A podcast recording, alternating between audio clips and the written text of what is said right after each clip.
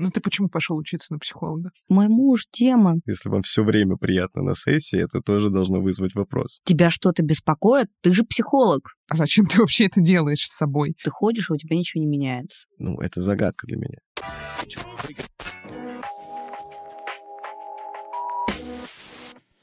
Привет, это подкаст «Вместе». Подкаст, где два психолога зовут гостей и говорят обо всем, что их волнует. Я Александра Безбородова, консультирующий психолог и гештальт-терапевтка, и Савелий Кудрявцев, клинический психолог и психотерапевт. Сегодня разберем мифы вокруг психотерапии и работы психолога. У нас в гостях наша коллега Карина Никонова, психолог, гештальт-терапевт. Обсудим, в чем заключается работа психолога. Может ли он давать советы, принимать решения за клиента? Как и насколько быстро появляется эффект от терапии? Почему ее нельзя заменить чтением книг и посиделками с друзьями? И самое главное, терапия – это волшебная таблетка от всех проблем и тревог или нет? Об этом и многом другом слушайте в этом выпуске подкаста «Вместе».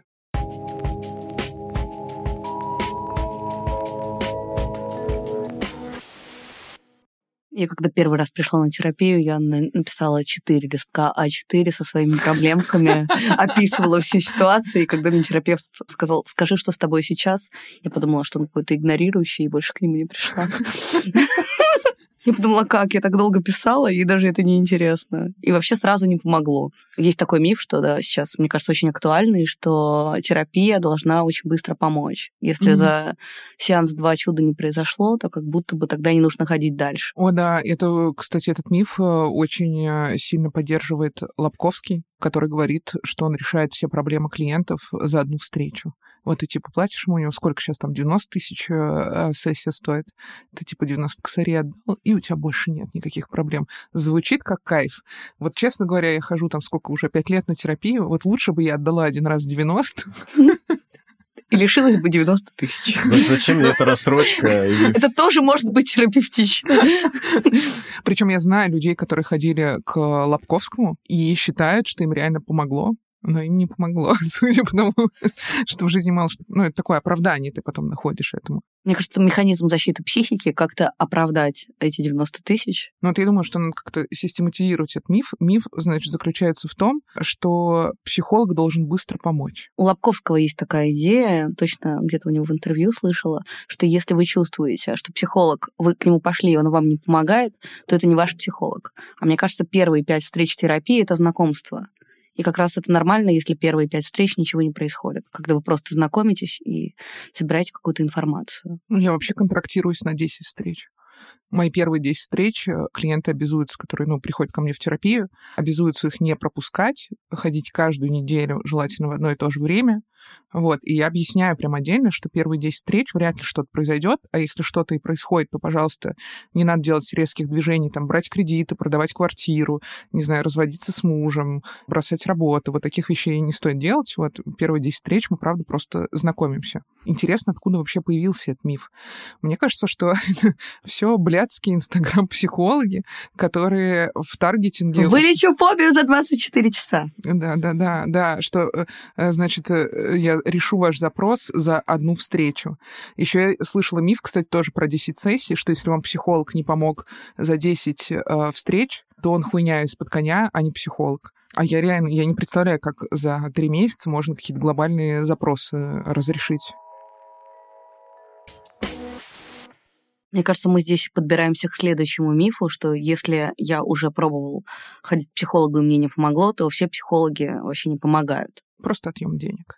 Ну да, да, да. Про 10 встреч это вообще какая-то ерунда, потому что, ну, это, во-первых, очень сильно зависит от клиента. То есть э, травматичный клиент, с, который вообще сложно открыться и сложно начать говорить, у него может реально 10 встреч и полгода уйти просто на то, чтобы вообще почувствовать доверие к терапевту и вообще начать хоть о чем-то говорить.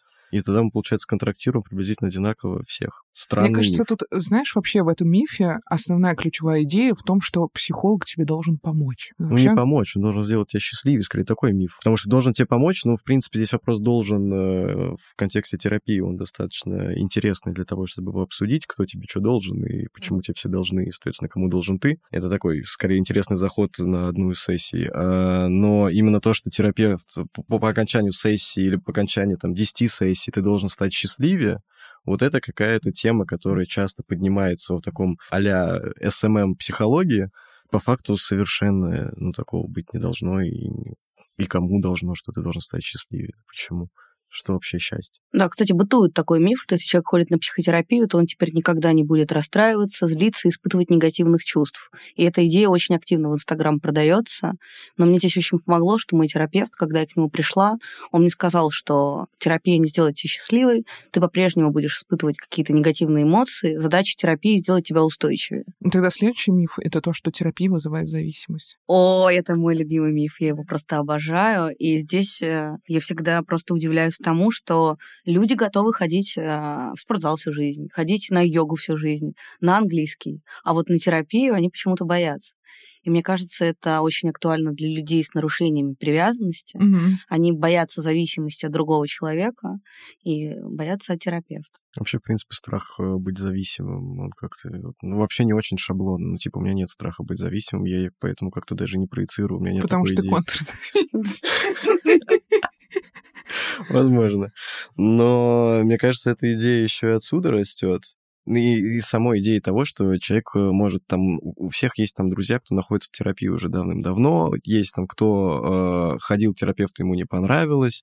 И вот отсюда идет мысль, я думаю, что действительно к терапевту можно ходить всю свою жизнь, просто вот по инерции, и тебе не будет помогать, Здесь сразу возникает миллион вопросов, почему ты можешь ходить, то есть ты как себя воспринимаешь, как, как личность, что ты можешь всю жизнь ходить, тебе не помогает, а ты все ходишь. Ну нет, зависимость наоборот, потому что тебе будет помогать, и терапевт как бы зарабатывает на тебе деньги тем, что вот он тебя к себе привязывает и, значит, рассказывает, как тебе жить, и ты вот потом ни одного решения принять не можешь без своего психолога. Но А, важно заметить, мгм. что тогда это уже не терапия происходит. Мне кажется, клиент, правда, способен привязаться к клиенту и впасть от него в зависимость, если тот постоянно его, ему раздает советы и тем самым его так инфантизирует. Клиент уже вообще ничего без терапевта сделать не может, только благодаря его советам как-то живет.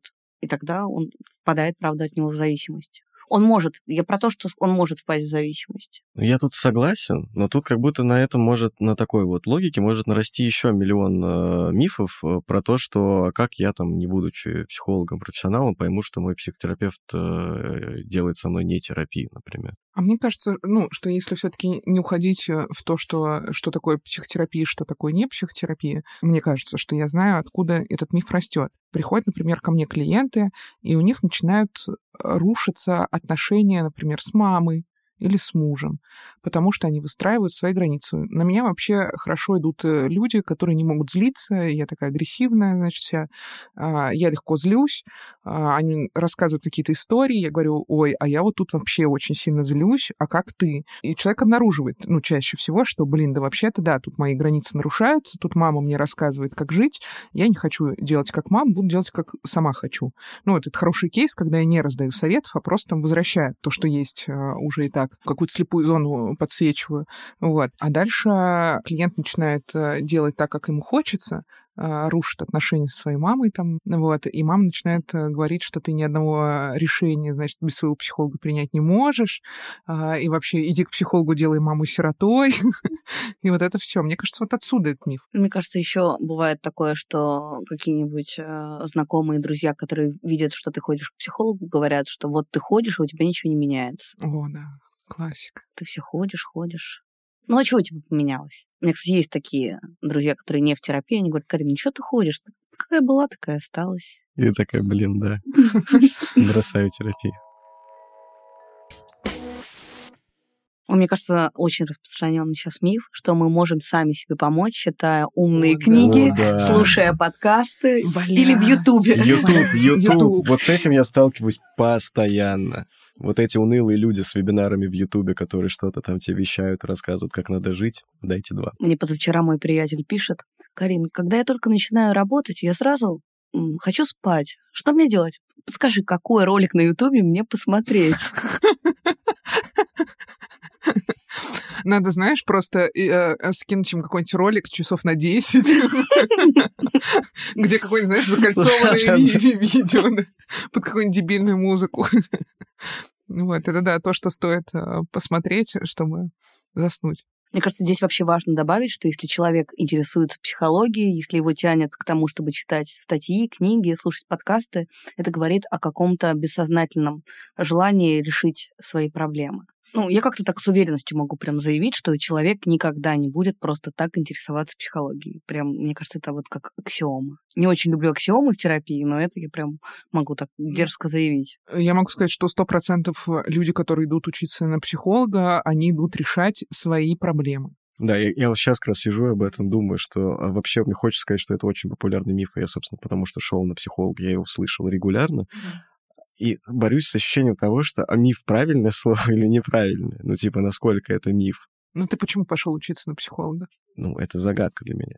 Ну, то есть, очевидно, это разобраться и в своих э, проблемах, и так, и так или иначе, это, ну, связано с... Блин, это очень сложный вопрос. Мне кажется, там есть второй вариант, что либо помочь себе, либо помочь кому-то из близких. Вот на врачей так часто идут учиться, потому что в семье кто-нибудь болел, какая-нибудь херня случилась, вот я пойду на врача и буду там всех спасать, а в первую очередь там спасу папу или маму, бабушку. Там, ну, то есть какой-то созависимой модели да, отношений. Да, да. Ну, психология, думаю, так же, но только вот у меня она больше ассоциируется все-таки в первую очередь с идеей помочь себе, когда не очень понятно, как это сделать, я вот пойду учиться на психолога и там разберусь. Да, не пойду к психологу, а да, а сам да, выучусь. Да, да, да. И это, кстати, просто продолжение вот этой истории, что я буду слушать подкасты, буду читать книжки, мне второй тут не нужен, зачем мне платить денег, а, я вот э, куплю в курс в Инстаграме и все, значит, э, или книжку, значит, послушаю подкаст. Сделаю техники.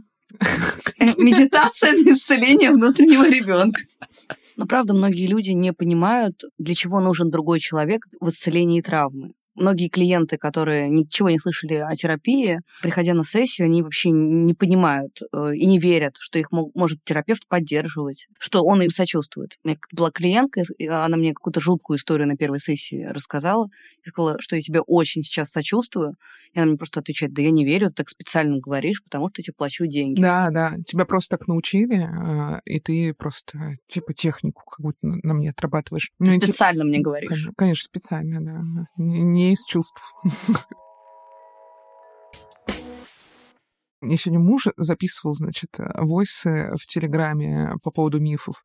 А, и тот миф, из-за которого он долго не шел в терапию, это из-за того, что, значит, у него, а, он программист же, и у него, значит, аналитический склад ума, и он же все анализирует, и он, значит, вот такой весь структурный и весь молодец. Зачем ему терапия, тем более гештальт-терапия, которая вообще непонятно про что там. Сидят эти психологи, что-то про чувства какие-то спрашивают, а, зачем это нужно.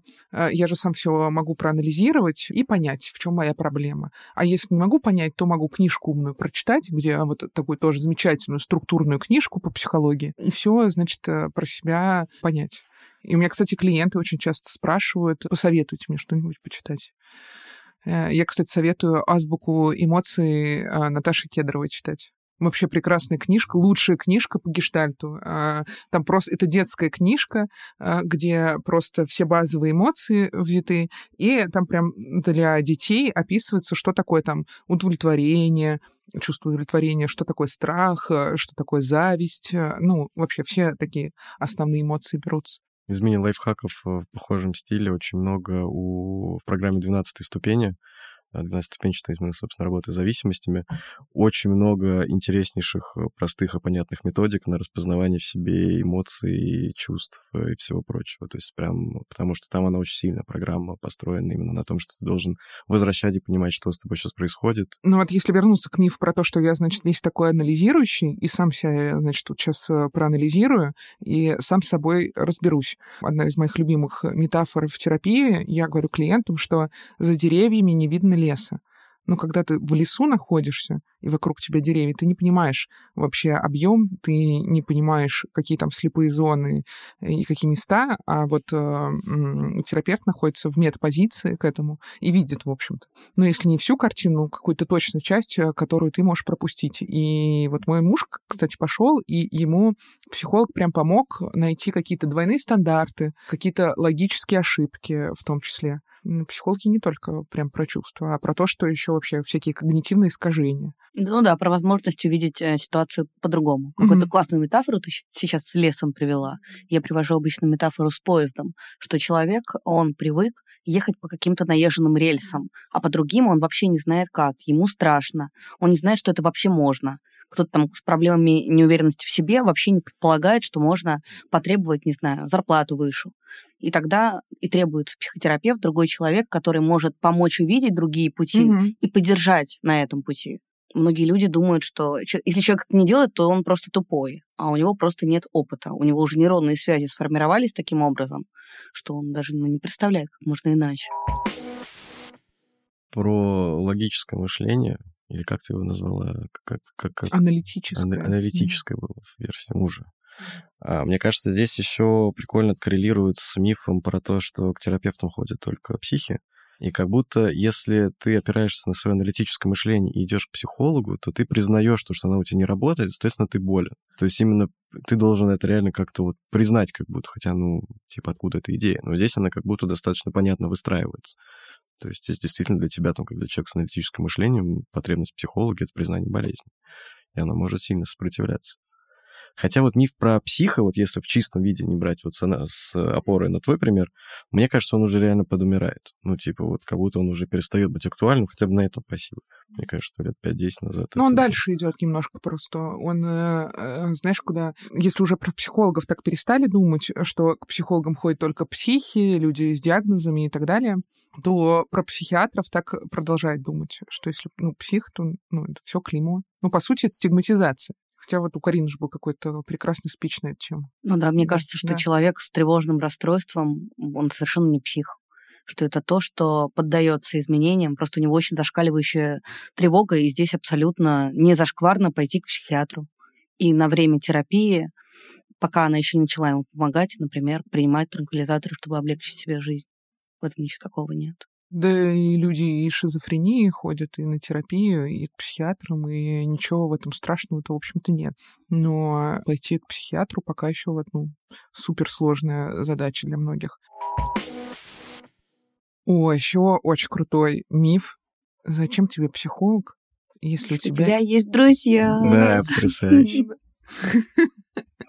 Я, честно говоря, так бомблю с него, что каждый раз теряюсь, что сказать. Мне нечего сказать про этот миф, я просто бомбить начинаю. Это дикое обесценивание моей работы. А, И я просто впадаю в ярость. Давай начнем терапию тебя. Э, Что, ты согласна, видимо, с этим мифом, да? Нет, конечно. Почему такая реакция? Ну, мне кажется, что это самый частый миф, с которым я встречаюсь. А, Что зачем психотерапия, если есть друзья, если можно а, взять с подружкой винишко, поговорить, э, и все, значит, все твои проблемы решат. Подруга обязательно тебе как раз-таки даст советов Мгм. кучу, Все Вот. объяснит, все как близкий человек скажет правду, О, да. которая должна исцелить. Кто мудак, кто пидорас. Блин, на самом деле я лет 15 назад сама так думала. И когда у меня одна из первых моих подруг пошла на терапию, я при мне так сказала, слушай, ты что, вообще ненормальная? Мы же нормально общаемся, расскажи мне все. Ну, блин, зачем ты ходишь на терапию? Поучи испанский язык, походи к косметологу, ну, делай, сделай что-нибудь другое. Ну, типа, я думала, ей нечего делать. Ну да, просто на массажик еще можно. Мгм. На йогу, на йогу еще. Вот.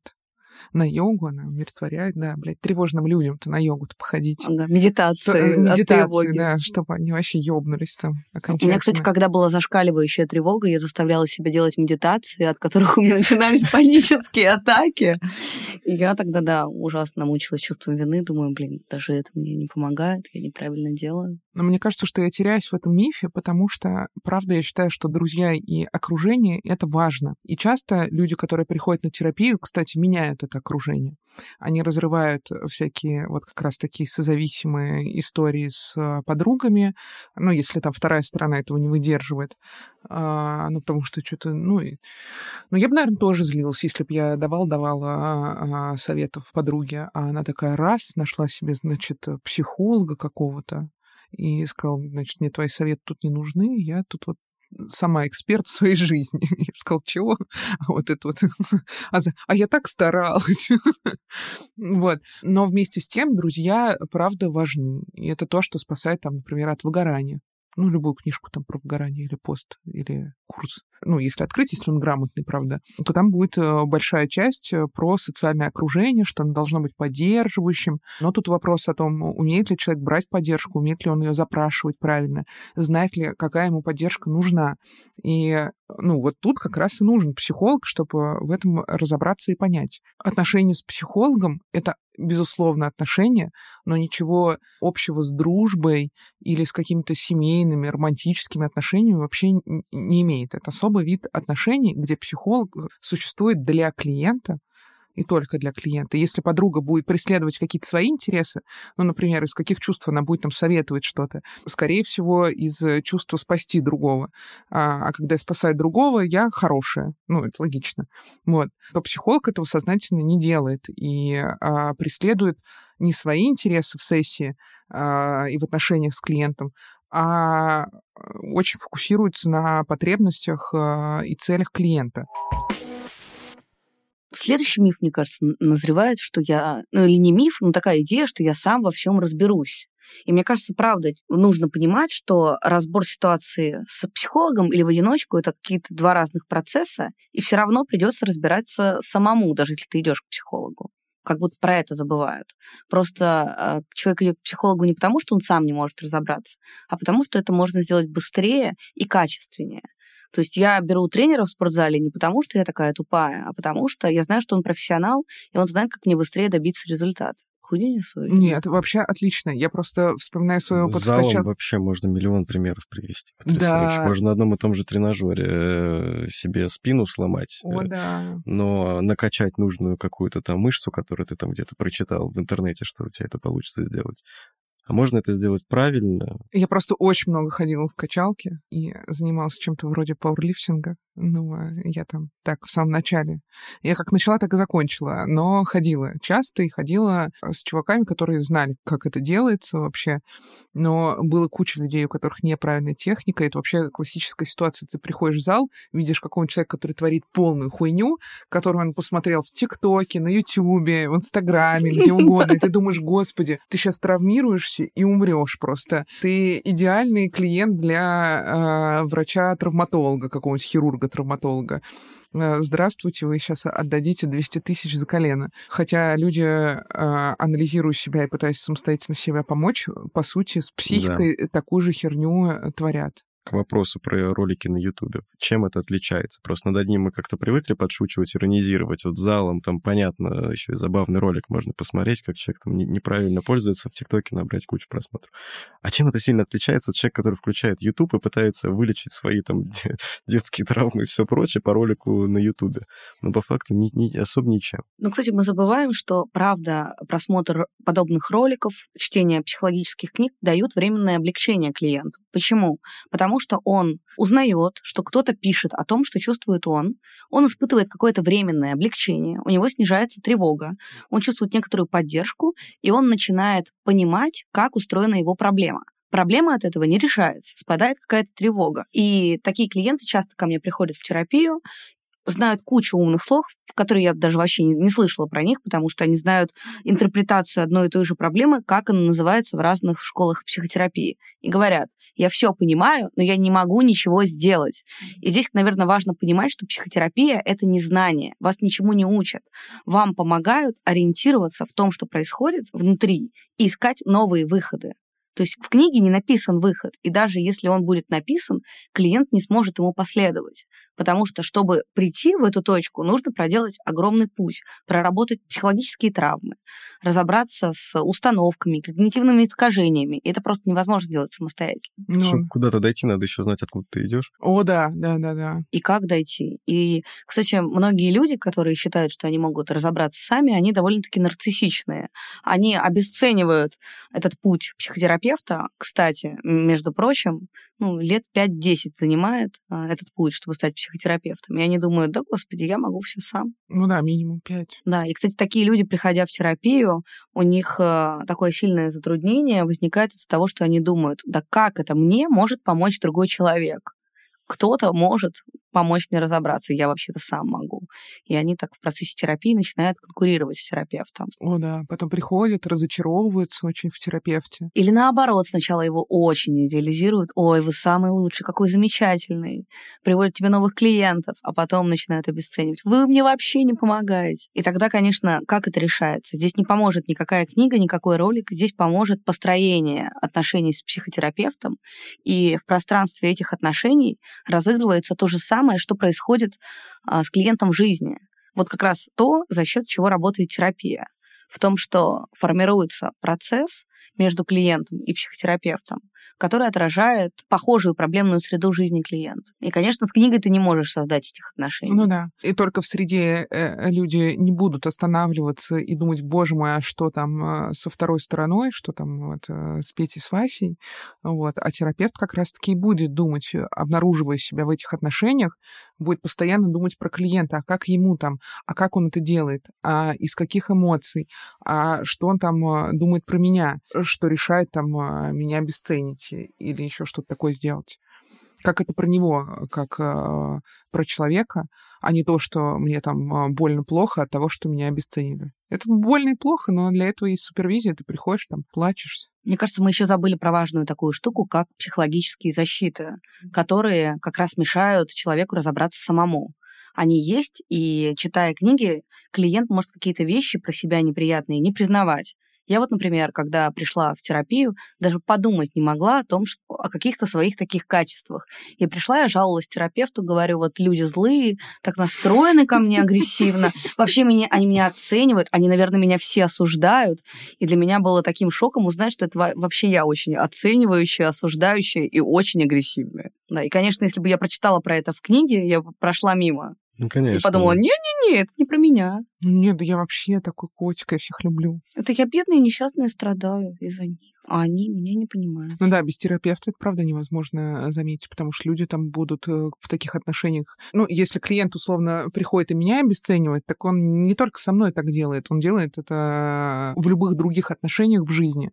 Он также будет обесценивать там свою работу, себя, всех своих друзей, родителей, вообще во всех отношениях это будет развиваться. Но только я позволяю ему это заметить и ну, не то, что позволяю тоже, разрешаю, прям тоже, разрешил тут, замечаю скорее это. И возвращая, что похоже, ты делаешь вот это, а зачем? Чтобы что? Да-да-да. И, кстати, это очень связано с мифом, что терапия это всегда приятно. О, Но да. как раз нет. Иногда это очень неприятно. Вот мне в своей терапии было очень неприятно какие-то вещи про себя узнавать, признавать, и с многими я долго не соглашалась. Думала, да, он недостаточно профессиональный, этот терапевт. У меня прям выписан этот миф, после сеанса клиент должен стать счастливее. Блядь, кто это, кто это написал? Ну, э, ну, я собирала мифы, вот а, такой. Да, да, это кто-то тебе написал. Да, да, и вот есть такой миф, что прям вот после сеанса у клиента, значит, должно наступить облегчение, он, значит, мир играет новыми красками. А, извините, но психотерапия — это не кокаин. Не спа-салон, не массаж. Я из массажного салона тоже не всегда выхожу счастливый и бодрый. Ну, иногда мне там больно делают. Особенно если это спортивный массаж какой-то.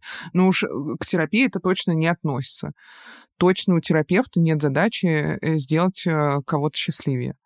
Ну, я, я точно перед собой такую задачу не ставлю. Это вообще странная идея про то, что тебе в процессе должно быть приятно. Это куда-то в эту же область. Почему тебе должно быть приятно? Ты зачем приходишь говорить про больные темы? Если психолог... Это как раз тоже много говорит и про психолога. Если психолог строит так отношения с клиентом, что клиенту только приятно, его только вокруг него бегает, его любят и целуют Это психолог без супервизии. Да, ага. это психолог, от которого тоже лучше бежать, если, если честно. Если вам все время приятно на сессии, это тоже должно вызвать вопрос. Ну и мне кажется, что терапия, в принципе, так построена, чтобы повышать чувствительность клиента, чтобы возвращать его к себе. Когда клиент повышает эту чувствительность, он начинает осознавать те вещи, которые раньше не замечал что работа не такая приятная, что вообще-то подруга постоянно говорит гадости каким-то пассивным образом, что молодой человек, не знаю, изменяет, а я это терплю. И после этого начинает понимать, в какой реальности находится. И тогда правда становится еще хуже. так бывает. Правда сначала разрушит, да, а потом э, что-то поменяется. А, ну да, что может быть э, там вполне себе... Ну, может быть, терапия приятной, потому что когда тебя поддерживают, приятно, когда тебе сочувствуют, приятно. Но, например, в, в некоторых ситуациях я клиентам не буду сочувствовать сознательно. Просто отключая, ну, и, или удерживая как-то в себе это сочувствие, чтобы не поддерживать какой-то разрушительный процесс. Но если ты все время ешь кактус, а, а, то бесполезно тебе сочувствовать. Как бы лучше спросить, зачем ты ешь этот кактус, а не говорить, о боже, тебе так больно, наверное, о бо... давай я тебе повынимаю иголочки из языка, ты такой бедный несчастный котик. Вообще тут хорошо бы не сочувствовать, а спросить, а зачем ты вообще это делаешь с собой? Ну, тебе больно, тебе неприятно, мне тоже больно и неприятно это смотреть типа, зачем? Видишь ли ты, что делать? И это может быть мега неприятно. А, я э, свою терапевтку ненавидела ровно два месяца, когда она заметила за мной такую штуку, ну, одну мою, а, об которую я ранилась сама. Вот, и а, прям два месяца я ходила к ней с ненавистью и говорила ей, два месяца я тебя ненавижу, все, уйди, умри.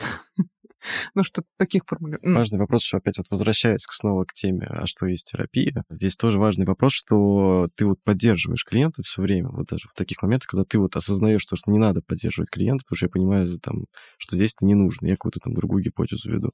То есть это тоже большой момент про именно саму терапию, то есть ты должен понимать, зачем ты поддерживаешь, а не просто поддерживать э, бесконечно, и ты скорее тогда заботишься о себе бесконечным поддерживанием. Кстати, распространенный еще миф о том, что психотерапия это такие милые беседы, за которые просто терапевт получает кучу денег. И многие люди просто не понимают, что терапевт специально учится 10 лет для того, чтобы с осознанностью каждую фразу, которую он говорит, выбирая понимая, для чего он ее говорит все, что вам говорит или делает терапевт на сессии, называется интервенцией. И все интервенции обычно продуманы. Ну, или хорошо бы, чтобы они были продуманы.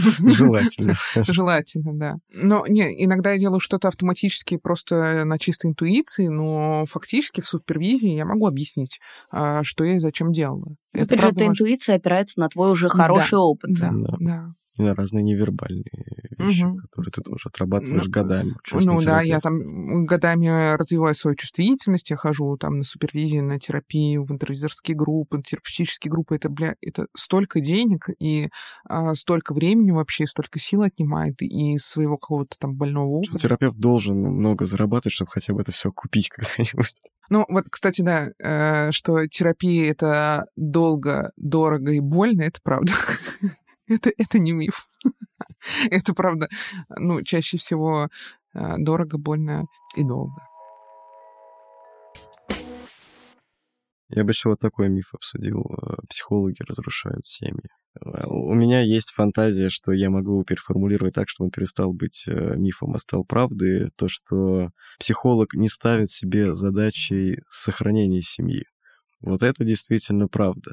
Да. И это вообще никакой не миф. Действительно нет такой идеи, что приходя там э, с запросом на сохранить семью или выйти из семейных отношений, что психолог априори должен бороться за семью. Ну нет, вообще нет. У меня есть забавный э, личный опыт, э, связанный с тем, что я пошла на терапию изначально на семейную, ну, я пришла в личную и вообще в профессию через семейную терапию. А, я очень хотела развестись и уехать обратно жить к маме в Саратов. Вот. И мы пришли, в общем-то, с тем, что, ну, похоже, что мы завершаем уже эти отношения, что там делаем. Ну, был такой какой-то там... Озвучивалось это в кабинете у терапевта, как, конечно же, мы хотим там сохранить семью и вот это все. А, но терапевт сразу сказал, что, говорит, я ничего делать не буду, как вы сами решите, так и будет. Ну да, что никто, ну, терапевт не встает ни на чью сторону и не кидается в запрос изначально. Запро... Вообще запросы, э, с которыми приходят клиенты, очень часто переформулируются вообще до неузнаваемости или вообще от них отказываются. Да, и он там через 10 сессий звучит совершенно по-другому. Это, к слову, про выбор э, психологом э, человека с детьми, потому что у меня запрос про детей. Вы, скорее всего, есть высокая вероятность, что вы про детей забудете уже в первую же сессию и уйдете в такие дебри, что ты даже себе представить не можешь. Это не то, что у твоего терапевта есть ребенок, тебе будет так насрать, прям просто глубочайшим образом. Кстати, я когда ходила к своему терапевту, в перерыве увидела, как он выходит покурить. И я прям реально хотела перестать к нему ходить. Он для меня был какой-то такой сверхъестественной фигурой. И я прям собиралась уже свалить с терапии. Потом как-то сказала ему об этом, и мы вышли на какие-то мои очень важные переживания про то, про какое-то мое видение идеального мира, про такую идеализацию про то, что есть человек, который вообще весь идеальный, не пьет, не курит. И, кстати, вот после того, как я увидела, как он курит, мы очень сильно продвинулись когда я сделала это, ну, тема нашей сессии. Ну, ну вообще это супер миф, да, что психологи не должны разводиться. Не, ну, ну э, а, вообще у всех э, психолог это тоже человек, э, и у людей вообще есть проблемы, и это нормально. Об этом стоит помнить, да, что психологи курят, э, пьют иногда. Что они живые люди. Да, они живые люди, да, они устают, хотят спать, есть. У меня была клиентка, она пришла в терапию с запросом «Я хочу стать осознанной и просветленной». И когда мы начали разбирать, ну, конечно, мы дошли до очень такой нарциссической истории, желания быть э, лучше, чем другие люди. Ну, и там, конечно, много разных ну, глубоких, очень травматичных детских историй но ну, не только детских. И мне кажется, сейчас тоже важно обсудить миф про то, что психолог работает только с детскими травмами. О, да. О, кстати, да. Это абсолютная чепуха, Я потому вообще что... о нем забыл, да, да это полная чушь. Очень часто вообще причиной а, депрессии является выгорание. Когда человек очень сильно устал, он так организовал свою жизнь, в которой нет места вообще отдыху, где отдых а, воспринимается просто как лентяйство и безделие, как что-то бессмысленное такой человек просто в каком-то трудоголизме.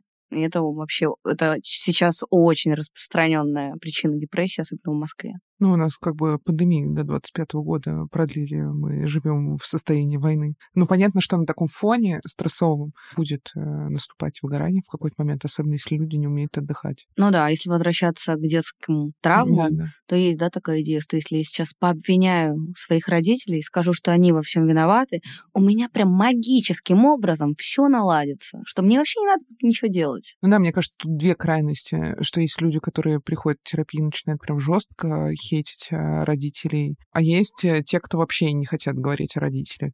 Но хорошая новость, что про родителей можно вообще ничего не говорить. Правда, не все проблемы из детства. Хорошая новость в том, что к психологам приходят, э, как правило, взрослые люди. Взрослые люди уже самостоятельно себя организуют жизнь.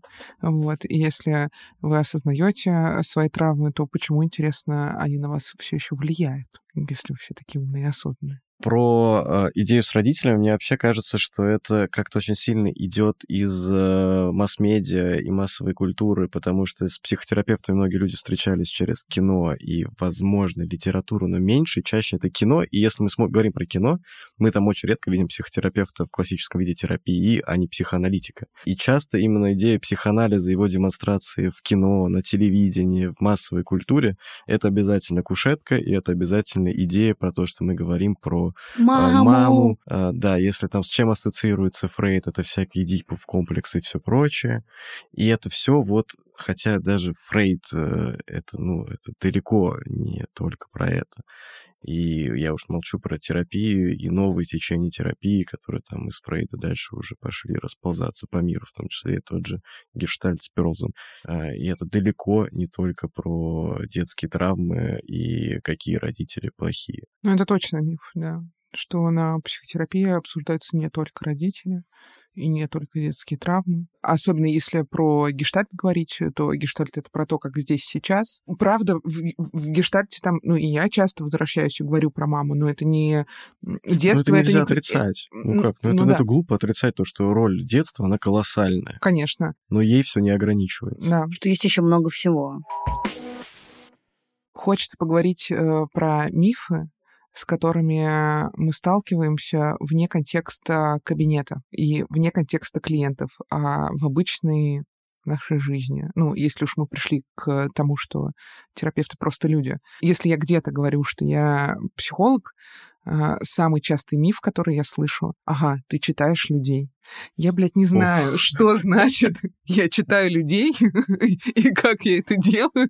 Но а, сразу такая настороженность. Сейчас ты все расскажешь обо мне. Да, да ты же все знаешь, что со мной. Ой, я боюсь, ты же меня видишь насквозь. Ты читаешь мои мысли. Я в этот момент себя дебилом чувствую, потому что я вообще этого не делаю. Во-первых, я не хочу это делать бесплатно. Почему ты решил, что я это бесплатно этим сейчас занимаюсь? Тут хожу, тебя анализирую. Именно тебя. Да, да, да. Ну, я даже не знаю, ну, миф это или не миф. Но, безусловно, как-то моя терапевтическая оптика э, влияет на то, как я вижу людей и так далее. Но я их специально не анализирую, не читаю, и уж тем более не хочу решать их проблемы. Моя короткая мысль, mm-hmm. даже не стал романтизировать идею того, что я как-то очень сильно понимаю людей вот с точки зрения, как это часто вот в этом вопросе еще идет контекст, там, типа ты едешь в метро или там в автобусе, смотришь на людей, все про них знаешь. А я не просто, не, даже не то, чтобы я в этом не заинтересован, я даже это не пытаюсь сделать. Даже если захочу, а, а, а, а чего я там сильно о них узнаю? То есть как будто даже романтизация этой идеи, что я так могу делать, непонятно, нахера это. Второй вопрос оставляем за бортом. Да и не очень я это могу делать я, я не волшебник, не, не царь, бог, никто. Ну, типа, как я это могу делать? Ну, я точно не могу. Ну, кстати, многие э, люди воспринимают терапию как что-то мистическое и волшебное, что сейчас терапевт пошаманит, и со мной все станет круто. И забывают, что на самом деле все, что делает терапевт, это благодаря каким-то знаниям, техникам, которые он учил 10 лет. Ну, это по-любому влияет как на мою жизнь, правда. Но Конечно. Это, но но да. не до такой степени, что я хожу и читаю людей. А, и вот это вот, о боже, ты сел в закрытую позу. Это по-любому что-то значит. Ну, нет, чаще всего это ничего не значит. Ну, или я это никак не анализирую. А, еще то, что я... Ну, ключевая мысль тут в том, а, что гештальт-терапия не дает никаких интерпретаций ничему все интерпретации дает сам клиент. И как тогда я могу прочитать какую-то закрытую позу, условно, там, а, если скрестил руки, или что-то другое, не зная, что это значит для человека? Кстати, это очень хорошее замечание. Да. Интерпретация, да. Действительно, клиент, э, терапевт не просто не дает советов, он еще и не интерпретирует в классическом понимании интерпретации. То есть он запрашивает, э, он там идет за тем, где у него есть интерес к интерпретации, к пониманию, а как это вот у тебя, без привязки к своему какому-то образу фантазии, который я придумал, а что это значит, вот это твой жест или реакция. Нет, надо прийти и все-таки это уточнить. Ну да, он скорее выполняет такую роль фонарика, помогает подсветить то, чего клиент не видит, то, что для него как-то вообще недоступно. Поэтому, да, большая задача терапевта — поддерживать осознавание, поддерживать связь с реальностью. Потому что часто клиенты живут в каких-то иллюзиях, которые и приводят их к проблемам и не могут целостно как-то увидеть, что происходит на самом деле. Очень часто у супружеских пар так происходит. Mm-hmm. Приходит клиентка и говорит, мой муж демон, он мне вот это, вот это, вот это говорит. Потом выясняется, да, что на самом деле происходит. Окей, ну, а с какими вы мифами, ну, как терапевты, сталкиваетесь в жизни? Тебя что-то беспокоит? Ты же психолог. Ты должна радоваться. Ты что, грустная? Да, кстати. Ну, а это почему? туда, в поле того, что у психолога mm-hmm. нет проблем, и он э, такой идеальный человек. А почему ты идешь ругаться с официантом из-за того, что он тебя нахамил? Психологи принимающие радостные люди. О, да. да мне пару лет терапии понадобилось, О, чтобы да. подойти и поругаться. Это вообще большой-большой миф, что психологи какие-то сверхосознанные, значит, дзен-буддисты, которые ни на кого не злятся, не а, не, никогда не расстраиваются, никогда не злятся, а, значит, не пукают, еще желательно, вот туда же. И все у них прекрасно. Да я вообще много злюсь и много ругаюсь. И бабки какой-нибудь э, в метро могу нахамить. И ничего. И как-то меньшим психологом я от этого не стала. Ну да, кстати, вот э, заблокированная злость — это большинство проблем клиентов, которые приходят к следующим проблемам, таким как тревожность и панические атаки. Очень часто причинами тревожности является подавленная злость, угу. когда клиент хочет позлиться, но не может, постоянно блокирует ее в себе. Ну вот, например, в моей семье э, как-то нас с сестрой очень учили, что нужно быть хорошими, добрыми. Ну, ничего страшного, что там кто-то делает. Нужно быть выше этого. О, да. И это, кстати, во многом было причиной моей тревожности. Ну да, невозможно позлиться, если это пиздец. Ну так это во всем на самом деле. То есть здесь мне вообще здесь куда-то уходит фантазии далеко в другую степь и а, вряд ли в продуктивную, потому что здесь, если уж совсем копать, э, то тут можно а, ярким примером взять э, семьи религиозные, в которых это все подсвечено еще сильнее, и там прям видно, куда это все ведет, особенно дети, которые воспитываются в религиозных семьях или там в школах с таким уклоном, во что и в какие проблемы психологически это вытекает и к чему это ведет. Вполне себе конкретным и понятным вещам это ведет. Ты должен соглашаться с мамой, или Бог накажет тебя. Да и даже менее кринжовые примеры, это все так У или меня иначе. есть охеренный пример э, из моей жизни в качестве разгона. У меня мама обожала всякие тренинги личностного роста. Вот они тогда стали супер популярными в какой-то момент. Это был конец 90-х, начало э, нулевых. И мама у меня везде ходила, и, значит, там всякую хуйню э, изучала эту. И у меня дома, в общем, висела табличка такая, на которой было написано, прежде чем подумать, подумай. Потому что моя мама верила в то, что все наши мысли материальны. А, О-о-о. Да. И если Бедные люди с тревожным расстройством. Я, кстати, часто... И- а, И да, вот если ты будешь думать плохо или там Или продумать... бояться, и- это случится. О, Да, Господи. или бояться, то это случится. Поэтому нельзя думать плохо, и прежде чем что-то подумать, нужно подумать. А как вы думаете, почему у меня депрессия? Ну, Блин, он- грустно, это, это- это прям вот... Передаем приветы. Ну, это жесть, на самом деле. Ну, это Ну да. неправда, можно бояться, можно думать всякие гадости.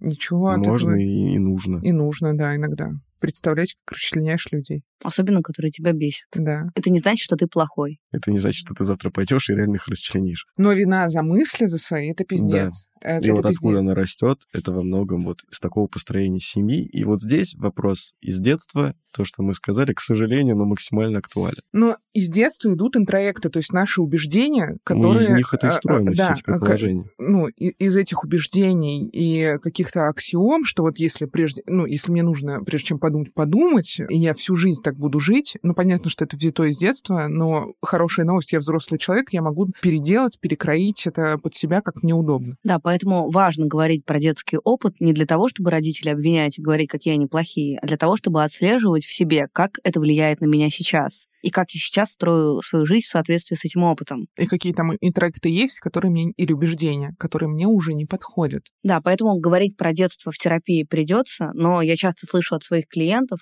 ну вот, ну, говорила мне так мама, и что теперь? Зачем об этом разговаривать сейчас? И тогда я отвечаю, что мы сейчас говорим об этом не для того, чтобы твою маму обвинять, а для того, чтобы тебе самому сейчас разобраться. А разобраться ты можешь только поняв, откуда это идет. Да, вообще нет идеи обвинить родителей. Это тоже какой-то странный, странный миф.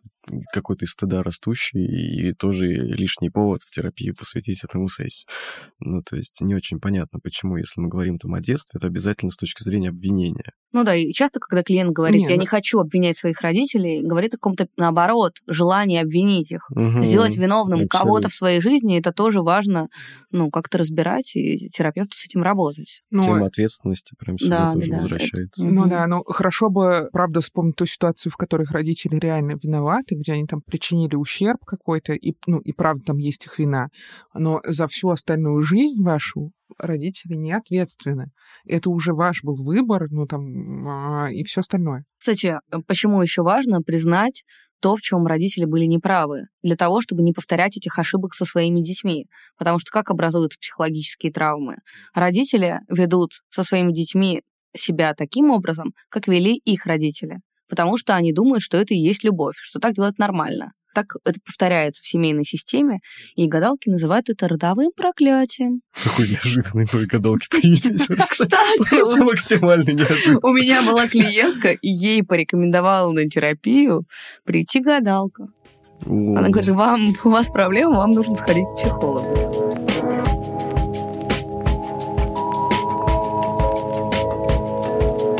Вы только что послушали выпуск подкаста «Вместе». Подписывайтесь на наши соцсети, ссылки указаны в инфобоксе. Ставьте оценки, оставляйте комментарии, если это позволяет платформа. Так вы поможете нашему развитию и сделаете нас чуть счастливее.